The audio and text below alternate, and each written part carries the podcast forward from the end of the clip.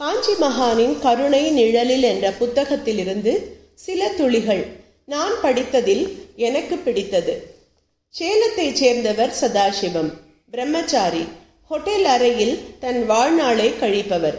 மகான் மீது அளவற்ற பக்தி. நைன்டீன் நைன்டியில் சேலம் காஞ்சி மடத்தில் பிரம்மாண்டமான ஒரு ஹோமம் நடைபெற்றது. வெளியூர்களில் இருந்தெல்லாம் வேத விற்பனர்களும் பண்டிதர்களும் வரவழைக்கப்பட்டிருந்தார்கள். அவர்கள் எண்ணிக்கை மட்டும் அறுபதுக்கு மேல். பதினோரு நாட்கள் தொடர்ந்து நடைபெற்றது இந்த ஹோமம். இதற்கு தேவையான சகலவிதமான புஷ்பங்களும் தடையில்லாமல் கிடைக்கச் செய்தவர் சதாசிவம் தான். ஹோமம் நல்லபடியாக முடிந்தது. தீர்த்த குடங்களுடனும் மகாரட்சையுடனும் காஞ்சிக்கு கிளம்பியாக வேண்டும். ஏனெனில் இவற்றையெல்லாம் அந்த மகானிடம் சமர்ப்பித்து ஆசி பெற வேண்டும்.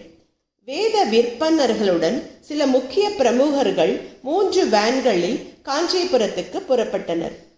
உடன் பூவேலை செய்தவர்களுக்கு சொந்தக்காரரான சதாசிவமும் கிளம்பினார். வேன் காஞ்சிபுரம் நோக்கி செல்லும் வழியெல்லாம் நல்ல மழை. ஒரு வழியாக ஹோம பொருட்களுடன் காஞ்சிபுரம் போய் சேர்ந்தனர். கலச நீர் உட்பட ஹோம பொருட்கள் அனைத்தும் பெரியவா முன் வைக்கப்பட்டன. அவர் முகத்தில் அளவு கடந்த மகிழ்ச்சி. இந்த ஹோமத்தின் பலனும் பலமும் நன்கு அறிந்தவராயிற்று. ஒரு கலசத்து நீரை கொண்டு வரச் சொல்லி மகான் உள்ளே போய் அதை தன் தலையில் ஏதேதோ மந்திரங்களை ஜெபித்து தெளித்து கொண்டார். மீண்டும் அவர் வந்து அமர்ந்தவுடன் அவருக்காக கொண்டு வந்திருந்த பெரிய மாலையை கழுத்தில் போட்டுக்கொண்டார் மலர் கிரீடத்தை கையில் எடுத்து பார்த்தார். மிகவும் அலங்காரமாக செய்யப்பட்டிருந்தது. இதை யார் செய்தது? என்றொரு கேள்வியை எழுப்பினார் மகான்.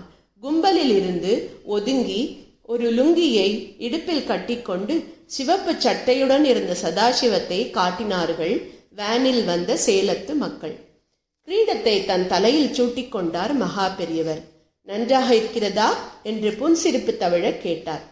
பதில் சொல்ல முடியாமல் ஆனந்தமாக தலையை ஆட்டி தங்களின் மகிழ்ச்சியை மகானை வணங்கியபடி தெரிவித்தார்கள் அங்கே கூடியிருந்தவர்கள். அதற்குள் மேலே போட்டிருந்த சட்டையை கழற்றிவிட்டு சதாசிவம் மகானின் முன்பு போய் நின்றார். அவருக்கு என்ன பேசுவது என்றே தெரியவில்லை. கூப்பிய கை அப்படியே இருந்தது.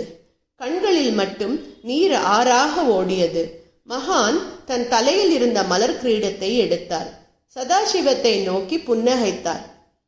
பிறகு அவரை லேசாக குனியச் சொல்லி அந்த மலர் கிரீடத்தை அவருக்கு அணிவித்தார். எப்பேற்பட்ட பேரு கூடியிருந்தவர்கள் அனைவருக்கும் மெய் சிலிர்த்தது. தன்னை மலர்களால் உபாசித்த அந்த பக்தனுக்கு தான் கொடுக்கும் சரியான காணிக்கை என்று அவர் நிறை நினைத்தாரோ என்னவோ. அற்புதங்கள் தொடரும்.